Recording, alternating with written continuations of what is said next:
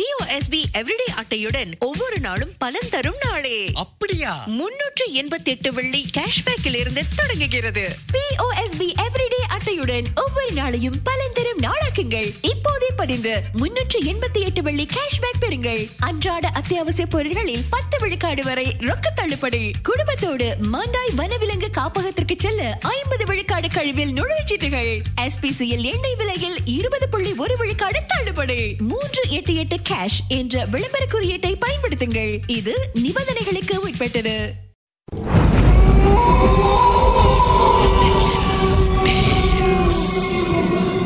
தோண்ட தோண்ட கிடைக்கிற புதையல் மாதிரி இந்த உலகத்துல பல மர்மங்கள் புதைஞ்சிருக்கு. அதை நாம ஒன்னொன்னா தோண்டி எடுக்க போறோம். உங்களுடைய திகில் சம்பவங்களை எங்க கூட பகிர்ந்து கொள்ளுங்கன்னு சொல்லியிருந்தோம். அந்த திகில் சம்பவங்களை நாங்க ஒண்ணுன்னா சொல்ல போறோம். கேளுங்க.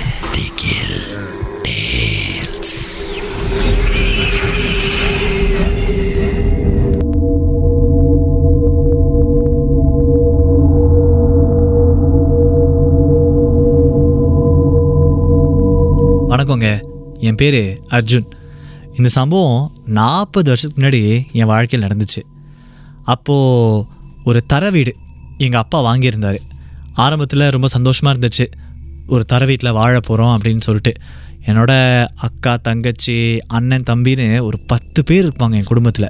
தர வீடுனா பார்த்துக்குங்க நல்லா சந்தோஷமாக எங்கே பார்த்தாலும் திரியலாம் சுற்றலாம் அந்த கனவோடே அந்த புது வீட்டுக்கு நாங்கள்லாம் போனோம். ஆரம்பத்தில் ஒன்றும் இல்லைங்க. வீடு நல்லா இருந்துச்சு சந்தோஷமாக இருந்தோம். வீட்டுக்கு பின்னால் கிணறுலாம் கூட இருந்துச்சு. அந்த அளவுக்கு ஒரு பெரிய வீடுனா பார்த்துக்குங்களேன் அதுவும் அந்த காலத்தில் சிங்கப்பூரில். எல்லாம் நல்லா போயிட்டு இருக்கும்போது ஒரு ராத்திரி நான் என் ஜன்னலேருந்து சும்மா எட்டி பார்த்துட்டு இருந்தேன். தூக்கம் வரலன்னு நினைக்கிறேன். என் வீட்டில் கிணறு இருக்குன்னு சொன்னல அந்த கிணறுலேருந்து ஏதோ சத்தம் வர மாதிரியே எனக்கு தோணுச்சு. என்னடா இது நடுராத்தில் சத்தம் வருதேன்னு சொல்லிட்டு அப்போ எனக்கு ஒரு பத்து வயசு இருக்கும். பரவாயில்ல துணிச்சலாக வெளியே போய் பார்ப்பேன்னு சொல்லிட்டு நான் அந்த கிணறை நோக்கி போகிறேங்க அந்த கிணறுலேருந்து சத்தியமாக சொல்கிறேன் யாரோ குழந்த அழுகுற மாதிரி சத்தம் கேட்குது அந்த வயசில் எனக்கு ஒன்றும் புரியல. எல்லாம் நடுங்கிருச்சு. நேராக ஓடி வந்து நல்லா இழுத்து போத்துட்டு தூங்கிட்டேன். அதுக்கப்புறம் காலையில் எங்கள் வீட்டு பக்கமாக இருந்தாங்களே அந்த சில பசங்களோட விளாண்டுட்டு இருந்தேன்.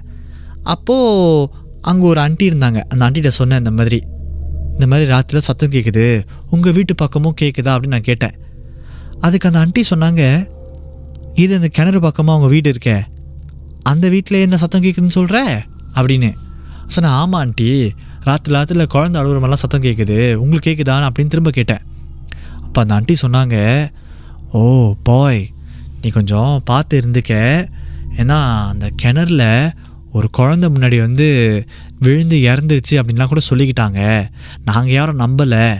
எனக்கும் கேட்கல இந்த அழுகிற சத்தம்லாம். ஆனால் உனக்கு மட்டும் கேட்குது அப்படின்னு சொல்லிட்டு அந்த ஆண்டி எனக்கு இன்னும் பயத்தை கொடுத்துட்டாங்கன்னு வச்சுக்கோங்களேன். மறுபடியும் ராத்திரி ஒரு ரெண்டரை மணி மூணு மணி இருக்கும். அப்போ தான் டாய்லெட் போகிறதுக்காக நான் எழுந்தேன். எழுந்து வந்துட்டு பார்க்குறேன் மறுபடியும் எனக்கு அந்த சத்தம் கேட்குற மாதிரி இருந்துச்சு. இந்த முறை என்னோடய தம்பிலாம் இருக்காங்களே தம்பி தங்கச்சி அக்காலாம் ரெண்டு மூணு பேரை கூட்டிக்கிட்டு நம்ம எல்லாம் கும்பலாக சேர்ந்து அந்த கிணறு நோக்கி போனோம். மறுபடியும் இந்த கிணறுலேருந்து குழந்த அழுவுற மாதிரி சத்தம் கேட்டுச்சு. நம்ம என்ன பண்ணோம்? ஒரு ஒரு கல் இருக்குல்ல பெரிய கல் அந்த கல்லை தூக்கி அந்த கிணறுக்குள்ளே போட்டோம். போட்ட உடனே அந்த குழந்தை அழுகிற சத்தம் இன்னும் அதிகமாகிடுச்சுங்க எங்களும் ரொம்ப பயம் வந்துடுச்சு அதுக்கப்புறம் என் தம்பி சொன்னான் அந்த கிணறுலேருந்து யாரோ எங்களை பார்க்குற மாதிரி அவனுக்கு இருந்துச்சுன்னு. எங்களுக்கெல்லாம் பகீர்னு போயிடுச்சு. ஒரே ஓட்டம். நேராக வீட்டுக்குள்ளே போய் தூங்கிட்டோம். இது எங்கள் அப்பாவுக்கு தெரிஞ்சிச்சு காலையில் கேட்டார் என்ன ஆச்சு? ஏன் அந்த பக்கமாக போனீங்க? அது ஒரு ராத்தில் அப்படி இப்படின்னு.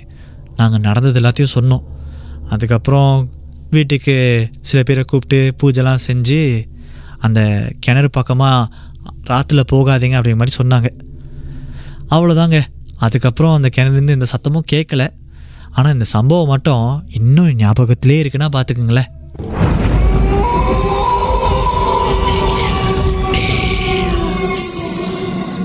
இந்த உண்மை சம்பவங்கள் உங்களுக்கு ஒரு பொழுதுபோக்காக அமையணுக்காக தான் தயாரிக்கப்பட்டிருக்கு. அப்படி இதை கேட்கும்போது உங்களுக்கு ரொம்ப பயமாக இருந்துச்சுன்னா தொடர்ந்து மற்ற மற்ற பாகங்களை கேட்காதீங்க.